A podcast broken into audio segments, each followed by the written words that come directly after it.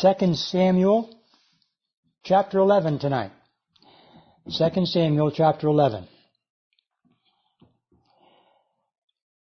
When we were in 2 Samuel a couple of weeks ago, we saw David at his peak, really, of his uh, military endeavors uh, and also in his reign of Israel. Things were going very, very well for him. He had won many victories. Uh, the territories that he had taken were expansive. Uh, most of the nations around Israel were vassal states submitting themselves by paying tribute to David. Much wealth had come into the kingdom as a result of all of this. And now in chapter 7, we turn the tables on David and go to his most terrible, bad experience of his entire life. And it's not because somebody came and did him harm. He did it to himself. And as a result of what he does in chapter 11, the rest of 2 Samuel is going to reflect the terrible things that will take place in the remainder of David's life. But here we are in chapter 11 tonight, and we're going to be looking at, as you must already know, his encounter with a very beautiful woman named Bathsheba. It begins in chapter 11 verse 1 with this statement. It happened in the spring of the year, at the time when kings go out to battle, that David sent Joab and his servants with him and all Israel, and they destroyed the people of Ammon and besieged Rabbah, which would have been Ammon's capital city. But David remained at Jerusalem. Take note of the fact that it starts out by saying it happened in the spring of the year when kings go out to battle. And the reason that is stated is because David didn't go out to battle as would normally have been expected of him as the king of Israel. The spring of the year was a much better time than winter because in the winter time it was uh, very difficult to move troops. Um, and in, in, the spring, the ground had uh, firmed up. Uh, it wasn't a muddy season that they had to deal with anymore. And it was a very, very much better time if they're going to go to war to do it in the springtime than in the, the summer when it was too hot or the winter when the uh, territories that they're trying to move across would be very difficult terrain to move in. And so this statement that is being made here tells us that David should have gone with his army to fight against the Ammonites. Now the reason they're going to fight against the Ammonites ties back to chapter 10 where we left off the last time where it talks about the fact that the nation of Ammon had come against Israel and the armies of Israel had conquered both the Ammonites by driving them back into their walled city and also the mercenaries that came against Israel that were hired by the Ammonites. But because they did not actually have a complete victory militarily over the Ammonites, only that they had moved them back into their walled cities, now Joab is taking his troops into Ammon to kind of finish the job.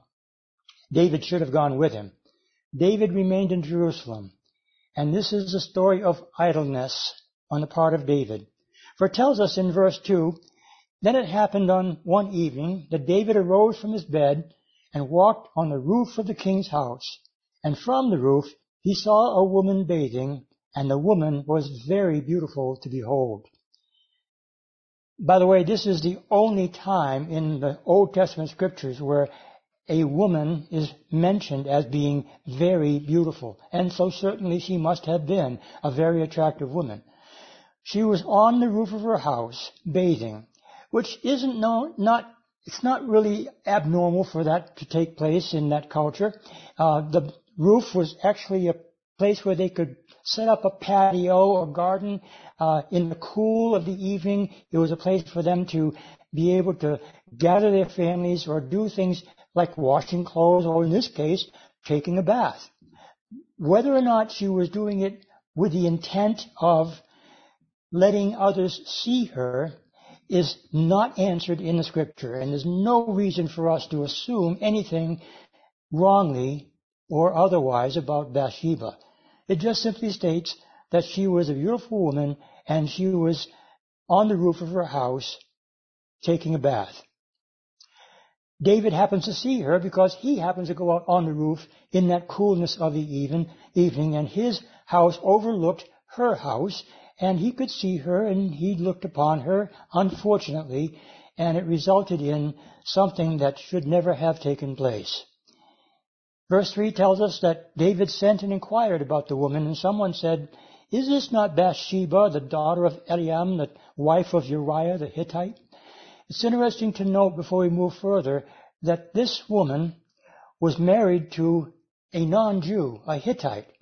He was a warrior in David's army. In fact, he's listed in another place as one of the 30 mighty men of David. Very high up in David's eyes as far as his value as a warrior for the nation of Israel. And although he wasn't a Jew, he apparently was a faithful convert to Judaism, as we will see as we move forward.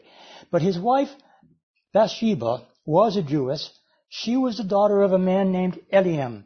And if you go to First Chronicles and you can look up the lineage of this man, Eliam, it tells us that his father was Ahithophel.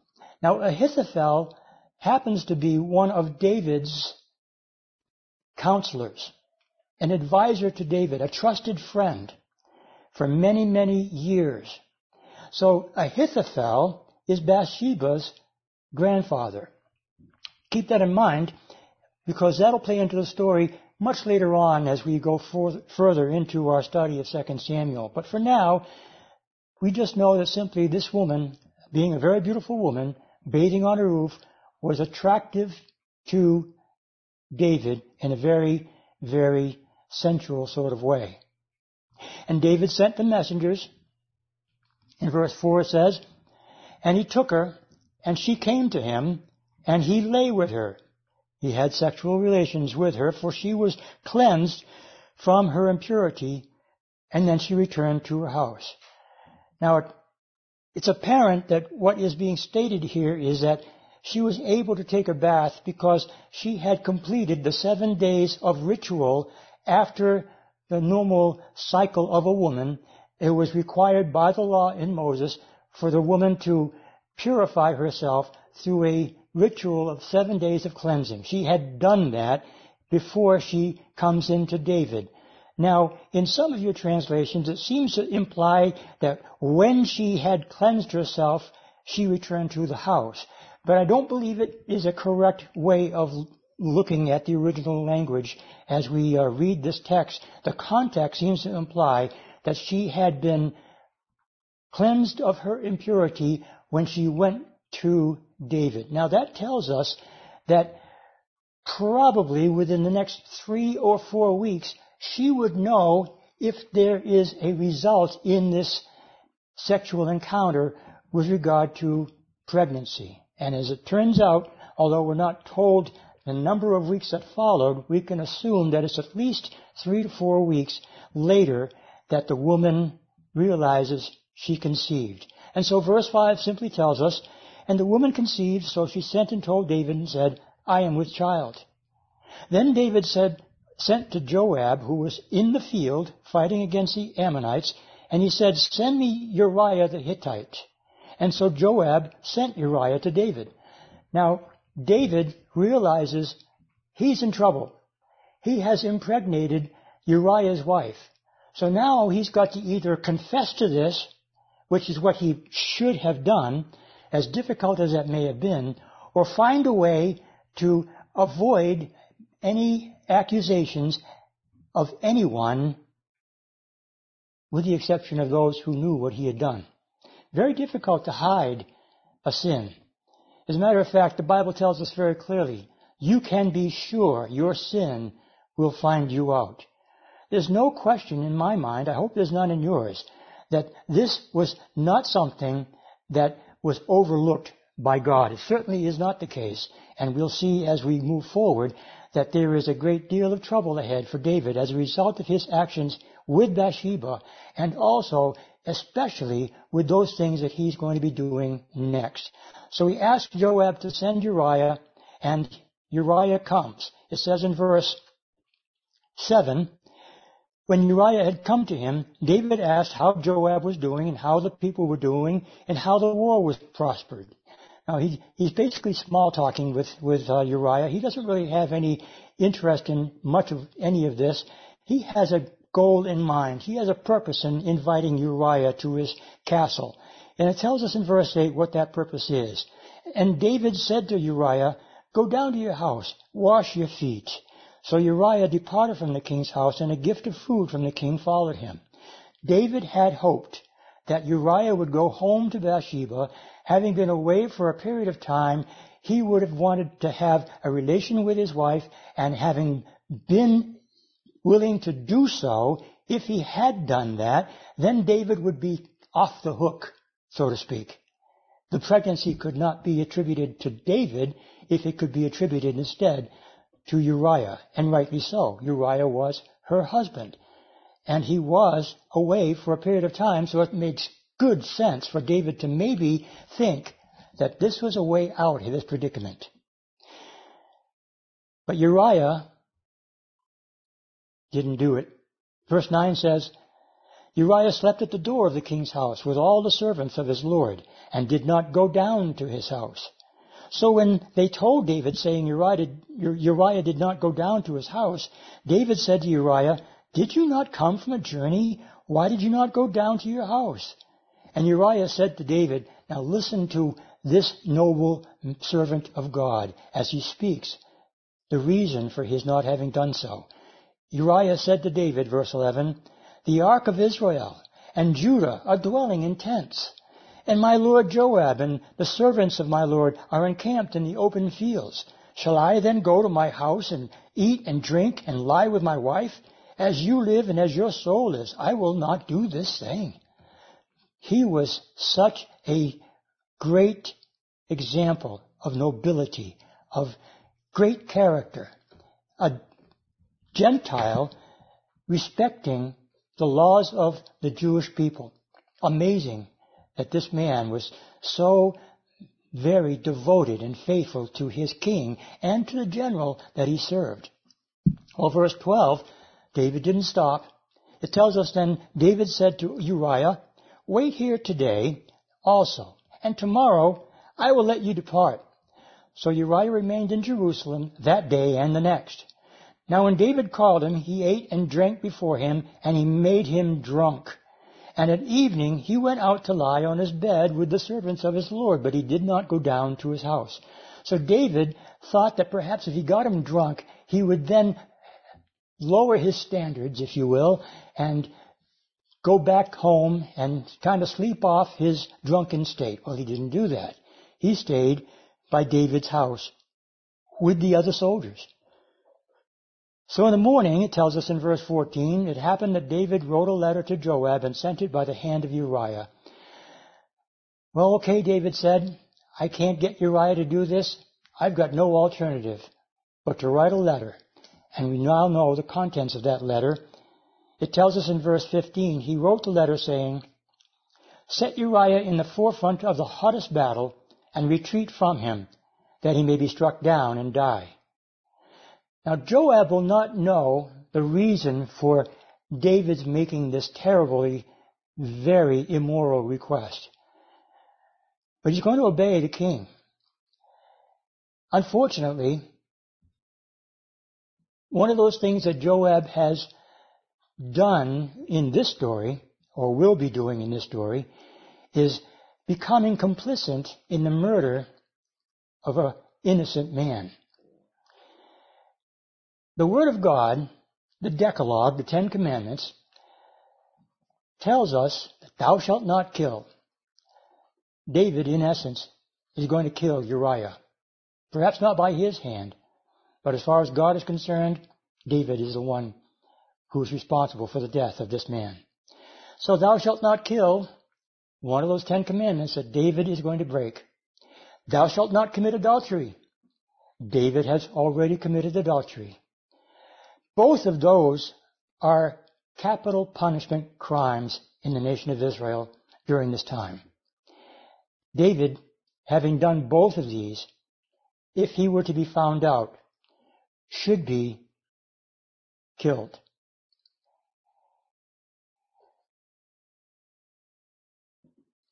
Verse 16 tells us, So it was, while Joab besieged the city, that he assigned Uriah to a place where he knew there was valiant men.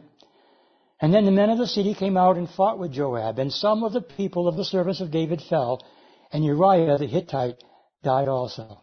So notice that it's not just Uriah that has lost his life as a result of David's infidelity. Also, several of the other men, warriors, that Joab sent into the battle with Uriah up against the wall of the Ammonites in a very dangerous place and then withdrew his army knowing that several men would die. He was obedient to what David had instructed him to do. How difficult was it for Joab to have accomplished this? Perhaps we'll get a picture of that later on in our study tonight. But verse 18 says, Then Joab sent and told David all the things concerning the war, and charged the messenger, saying, When you have finished telling the matters of the king of the war to the king, if it happens that the king's wrath rises, and he says to you, Why did you approach so near to the city when you fought? Did you not know that they would shoot from the wall? Who struck Abimelech, the son of Jerubbesheth? Was it not a woman who cast a piece of, of, a millstone on him from the wall so that he died in Thebez? Why did you go near the wall? Then you should say, Your servant Uriah the Hittite is dead also. Joab is anticipating the reaction of David in this message to the servant that he's sending to David. But he also includes the final statement that the messenger must make clear to David, Your servant Uriah the Hittite is dead also. So verse 22 tells us the messenger went and came and told David all that Joab had sent by him. And the messenger said to David, Surely the men prevailed against us and came out to us in the field. Then we drove them back as far as the entrance of the gate. And the archers shot from the wall at your servants. And some of the king's servants are dead. And your servant Uriah the Hittite is dead also. He apparently didn't even wait for David to inquire why they went so close to the wall. But it says in verse 25, Then David said to the messenger, Thus you shall say to Joab, Send this message back to the general. He says, Do not let this thing displease you. And the word for displease you is be evil in your sight. David knew that it was an evil thing that he had just asked Joab to do. But he's saying to the messenger, do not let this thing displease you or be evil in your sight, for the sword devours one as well as another. Come see, come sa, say la vie. You know, David is trying to make light of the situation by saying, it happens in every war. Don't be too awfully hard on yourself, Joab. And he goes on to say, strengthen your attack in the remainder of the message of Joab against the sea and overthrow it, and so encourage him. And when the wife of Uriah heard that Uriah, her husband, was dead, she mourned for her husband. And when her mourning was over, David sent and brought her to his house, and she became his wife and bore him a son. But the thing that David had done displeased the Lord. Now, as David had said in his message to Uriah, do not let this thing displease you, it's the same Hebrew word here with regard to God's opinion of what David had just done. The word translated in my translation that he displeased the Lord is also translated, it was evil in the eyes of the Lord, and it certainly was. I'd like also to take note of the fact that instead of mentioning Bathsheba by name in verse 26, it mentions her as the wife of Uriah. And I find that interesting because there are several places where in this context she is referred to as the wife of Uriah, by name only twice in chapters 11 and 12. But the wife of Uriah is the reference that the Spirit of God prefers to use with regard to this woman. In fact, if you turn to Matthew chapter 1, verse 6, and you don't have to go there, I'll just tell you what it says. It tells us the lineage of Jesus Christ and mentions Bathsheba, but not by name. inference only. She is the wife of Uriah instead of Bathsheba in Matthew's Gospel, who gave birth to a son whose name is Solomon. We'll get to that later on in our study here tonight in chapter 12. But keep in mind that the Spirit of God apparently doesn't really want to emphasize her name for whatever reason, although she will again be named in the context of Solomon's birth that one time in chapter 12. But David has done what is evil in the sight of the Lord. And any sin must be dealt with. As far as God is concerned, David needed to be judged for his sin by the Lord. There is a great discipline that will come upon him. The Lord loved David. And he whom the Lord loves, he chastens. And that is no different for David the king as it is for any of one of us as well. It's not to excuse the sins that David committed. They are indeed heinous crimes against humanity. But we'll see that the reason that it is such a terrible thing is not that it was a crime against Bathsheba, and it was. It's not that it was against Uriah, and it certainly was. It's not that he was uh, sinning against Joab, and he did. By the way, that was also part of the commandments of God not to bear false witness, and that's exactly what he was doing. He disobeyed the Lord on many counts in this series of actions that he has taken. And now we find, after a period of time, though David thinks that perhaps nobody else is aware, God certainly is. And in God's time, discipline will take place in the form of God's chastening against his servant, David, the one who is said to be a man after God's own heart the apple of his eye. In fact, later on in the book of uh, First Chronicles, we find God speaking to Solomon, who had sinned greatly against the Lord also, and left his God to follow after other gods. And God spoke to Solomon near the end of his time as king of Israel and said, You have not followed after your father David, in the ways of your father David. And because of that, God is angry with Solomon. So David will be forgiven. So is it for you and for me. Whatever sins that we may have com- committed in our life or may commit in the future, they are forgiven because our God is merciful. Our God is full of grace and truth. And His Word declares to us that if we confess our sins, to him. He is faithful and just to forgive us of our sins and to cleanse us from all unrighteousness. David does indeed confess his sins. But during the time of Bathsheba's pregnancy, he was not experiencing any amount of joy. He was a very troubled man. In fact, if you turn with me to Psalm 32, you'll see some of that which David had experienced during this very, very difficult time as he was struggling with the sin that he had committed, not knowing what to do. But he also begins chapter 32 of the book of Psalms with a great statement of truth. He tells us in verse 1, Blessed is he whose transgression is forgiven, whose sin is covered. Blessed is a man to whom the Lord does not impute iniquity, and in whose spirit there is no deceit. Now, David is writing this after his experience in this terrible place of depression and sadness and torment of his soul. But he says in verse 3, and this is what I wanted to point out to you, he says, When I kept silent, my bones grew old through my groaning all day long. For day and night your hand was heavy upon me. My vitality was turned into the drought of summer. I acknowledged my sin to you, and my iniquity I have not hidden. I said, I will confess my transgressions to the Lord, and you forgave the iniquity of my sin. He goes on to praise the Lord for his forgiveness and for his mercy. But here in chapter 12, we find David in that state of terrible torment of soul. And it tells us in verse 1, Then the Lord sent Nathan to David, and he came to him and said to him, There were two men in one city, one rich and the other poor.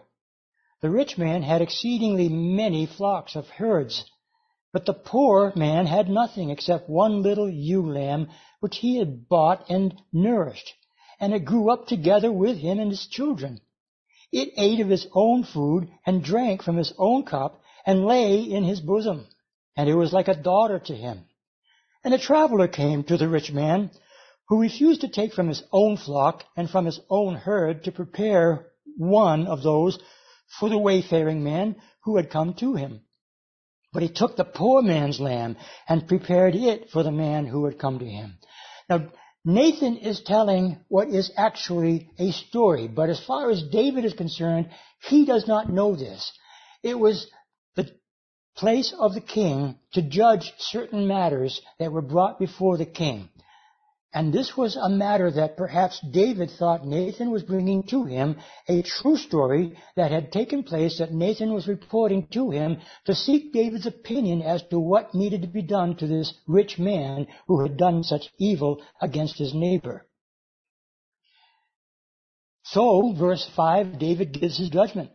So David's anger was greatly aroused against the man, and he said to Nathan, As the Lord lives, the man who has done this shall surely die, and he shall restore fourfold for the lamb, because he did this thing and because he had no pity. Now it is true that under the law, anyone who steals a lamb of another person, when he is found out, must restore fourfold. So David's judgment with regard to taking four of this man's lambs and giving it to the poor man is indeed according to the law of Moses. But there was no provision in the law regarding the death of one who stole a lamb. This is David's judgment and is a very severe judgment against a man that he thought was worthy of death because of the terrible thing that he has just done to his neighbor. And then, Nathan says in verse 7, You are the man. Oh, what those words must have done in David's heart. He turned from anger to a sudden disgust of himself because he realized that this was a story that Nathan had brought to his attention to point out to David what he had done. He thought it was done in secret, but now it's been revealed. But all of this time, he has been terribly tormented over his sinful nature, according to Psalm 32. And now that he's been found out, Nathan tells David, this is God's response to what you have done, David. Verse 7 says, You are the man. Thus says the Lord, the God of Israel. I anointed you king over Israel, and I delivered you from the hand of Saul. I gave you your master's house and your master's wives into your keeping, and gave you the house of Israel and Judah. And if that had been too little, I also would have given you much more. God said, listen, David, I anointed you, I delivered you, and I gave you abundantly. Why do you think you needed more than what I had provided for you? And in verse 9 he tells us the question of the Lord. Why have you devised or despised the commandment of the Lord to do evil in his sight? You have killed Uriah the Hittite with a sword. You have taken his wife to be your wife, and you have killed him with the sword of the people of Ammon. Now therefore, the sword shall never depart from your house, because you have despised me, and have taken the wife of Uriah the Hittite to be your wife. Again, not mentioning Bathsheba by name. Now therefore, thus says the Lord, Behold, I will raise up adversity against you from your own house, and I will take your wives before your eyes, and give them to your neighbor, and he shall lie with your wives in the sight of this sun. For you did it secretly, but I will do this thing before all Israel, before the sun. The consequences of sin are laid out for us. God judges David. He doesn't take David's life, although that should have been, according to the law, what was done to David on two counts. But instead, he tells David that the rest of his life are going to be severe, terrible, awful times. He'll be king of Israel for another some 20 or so years. And he will not find anything like what he experienced in those first several years of his reign. He had become a great man, a very wealthy man. He will continue to be a great king and very wealthy king. But trouble will come to his house, as the Lord has spoken. The sword will not depart from your house, he tells David. And that is exactly what will play out as we read further on into the story. Several of his sons are going to meet with terrible death. One of his sons is going to rebel against him and take his throne from him and go into his own concubines, just as the Word of God tells us here. It will take place. Things are not going to go well for David. But he never leaves his God. He realizes his sin. He recognizes the fact that judgment was necessary. And he doesn't complain about the judgment at all. It tells us in verse 13, So David said to Nathan, I have sinned against the Lord. And Nathan said to David, The Lord also has put away your sin you shall not die. And hence the writing of chapter 32 that we read earlier. God's forgiveness is given, and He forgives our transgressions, and He does not remember our iniquities. But also, one of the greatest of the Psalms that David has written for our benefit is Psalm 51. And many of you are familiar with that Psalm. I'm going to read portions of it as a reminder of how David responded to the forgiveness of God. How David realized that yes, he had indeed sinned against God. He says it here again in verse 13, I have sinned against the Lord. Yes, he had sinned against Bathsheba, as we said earlier. Yes, we had sinned against Uriah and against Joab and against the people of Israel, against his servants, those who he tried to keep a secret from all of these months before Nathan had come to him. But Psalm 51 tells us the result of all of these things with regard to David's forgiveness by God. He tells us in verse 1, have mercy upon me, O God, according to your loving kindness. According to the multitude of your tender mercies, blot out my transgressions. Wash me thoroughly from my iniquity and cleanse me from my sin. For I acknowledge my sin, my transgressions, and my sin is always before me. Against you, you only I have sinned and done evil in this, your sight, that you may be found just when you speak and blameless when you judge. Behold, I was brought forth in iniquity, and in sin my mother conceived me. Behold, you desire truth in the inward parts, and in the hidden parts you will make me to know wisdom. Oh, purge me with hyssop, and I shall be clean. Wash me, and I shall be whiter than snow. Make me hear joy and gladness, that my bones that you have broken may rejoice. Hide your face from my sins, and blot out all my iniquities. Oh, create in me a clean heart, O God, and renew a steadfast spirit within me. Do not cast me away from your presence, and do not take your Holy Spirit from me. Restore to me the joy of your salvation, and uphold me by your generous spirit. He's praying the prayer of a man of faith, believing that God does indeed forgive, and that God does indeed acknowledge that confession of sin. And David realizes that God answers that prayer.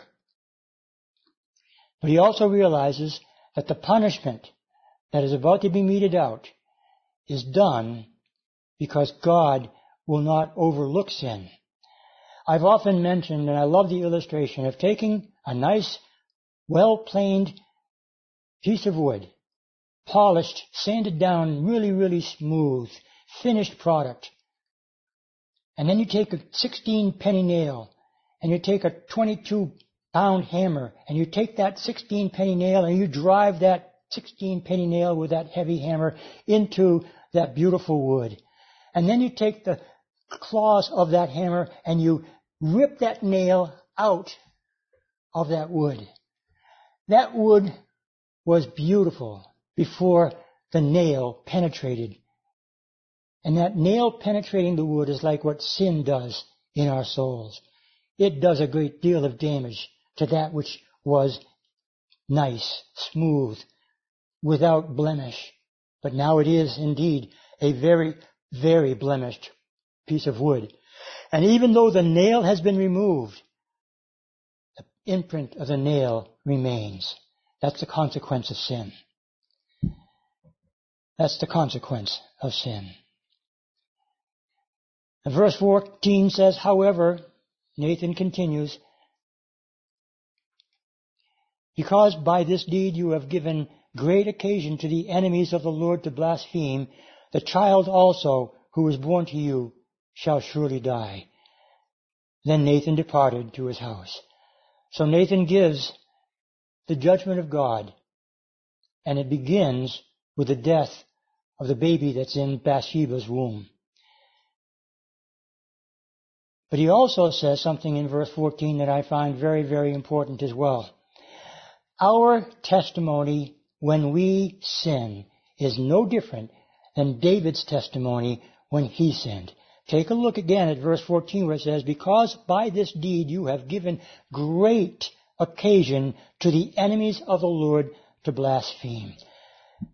People on the outside looking in at those of us who are faithful believers in Jesus Christ, when we fall into sin, they take note of it. And it is very, very likely that our sin is going to be what they take and spread that all over everywhere they can to discredit Christianity, to discredit you and I, to discredit God, to blaspheme the name of God. Oh, how terrible sin can be. And we have many examples of that in leadership as well as in the clergy or not clergy of many, many different churches throughout our land and elsewhere throughout the ages. Men within the church do sin. But that's why it's so important for us to deal with sin and deal with it in a proper way. David did. He confessed his sin to the Lord. It tells us as a consequence, then, that David, at the end of verse 14, uh, 15, the Lord struck the child that Uriah's wife bore to David, and it became ill. A note again, a reference not to Bathsheba by name, but Uriah's wife. Verse 16 says, David therefore pleaded with God for the child, and David fasted and went in and lay all night on the ground. So the elders of his house arose and went to him to raise him up from the ground, but he would not nor did he eat food with them. Then on the seventh day it came to pass that the child died. And the servants of David were afraid to tell him that the child was dead.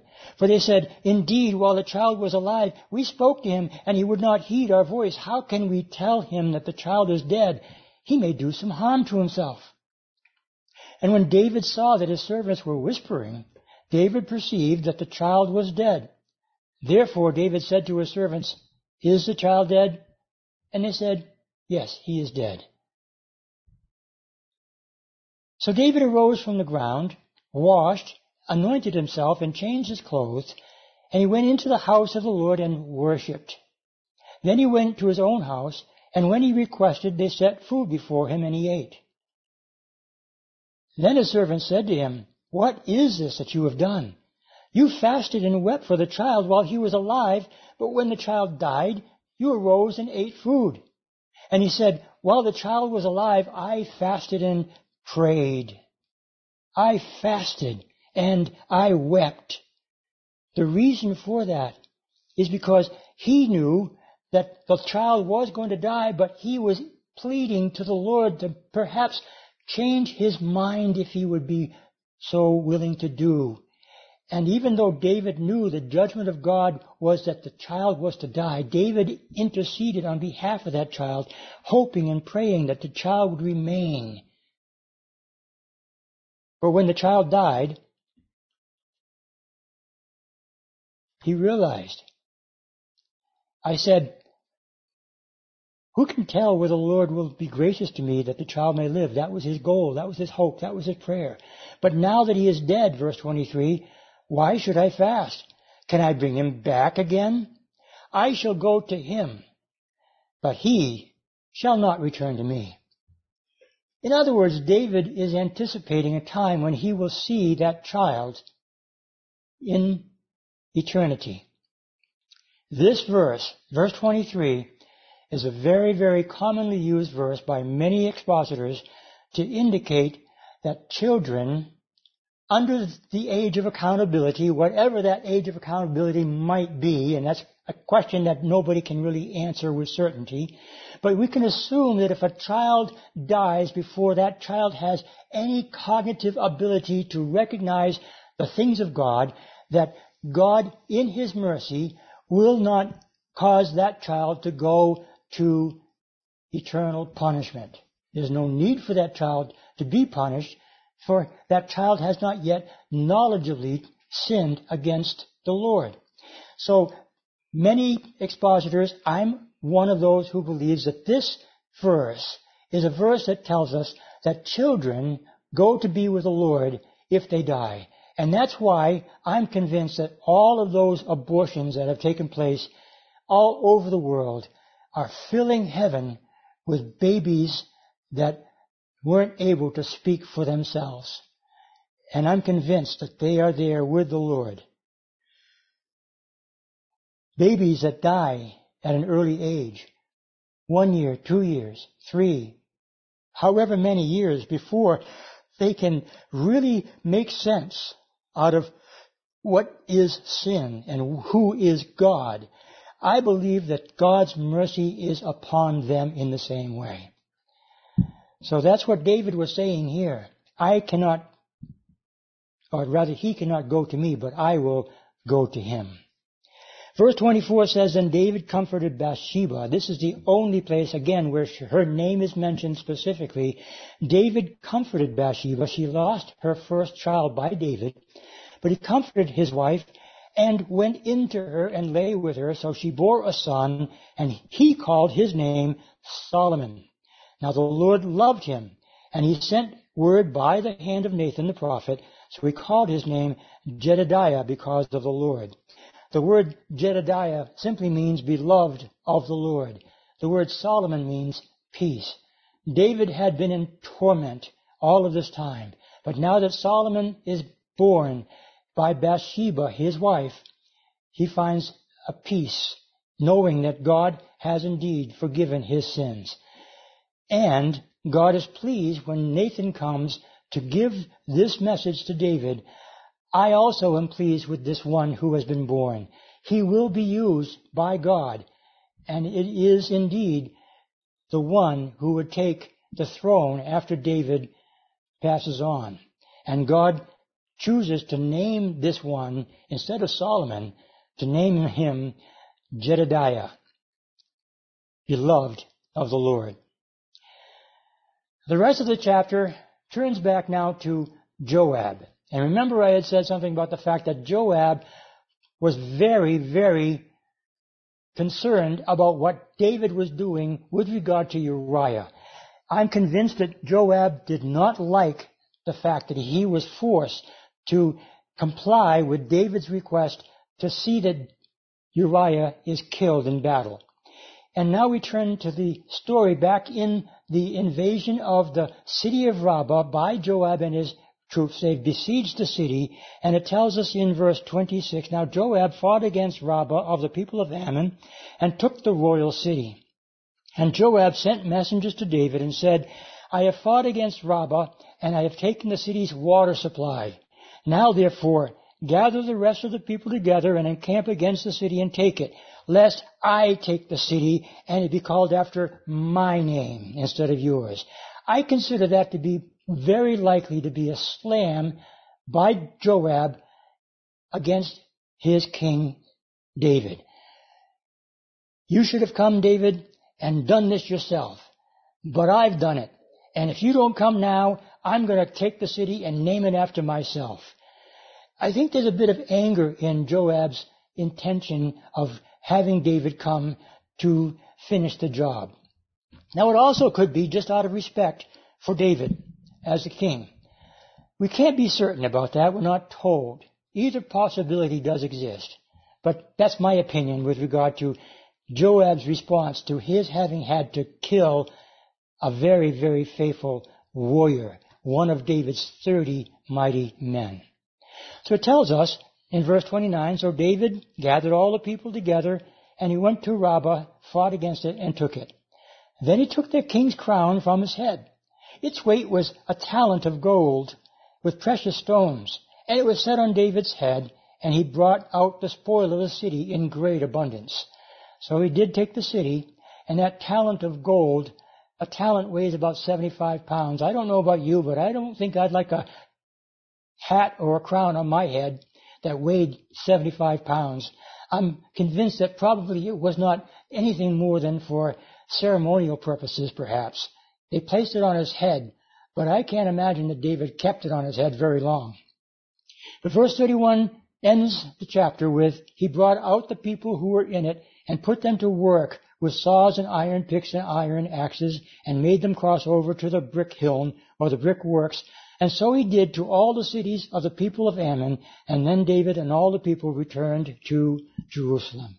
So they were put into slavery for their having attempted to invade the nation of Israel. And the nation of Ammon was subservient to David and also to Solomon. Many, many years would pass before they would break away from that subserviency. So that's the story of David's downfall. The rest of this great book, as it pertains to David, is going to be mostly hardship for him. These last 20 or so years of David's kingship are going to be very, very difficult years indeed. And it's all because of what took place in chapter 11. And there's one more sin that David is going to be committing that will be recorded for us much later in this book. And that is a sin that God will remember even perhaps more than this sin against Bathsheba and Uriah. That's all for tonight. God bless you all for coming. Grace and peace.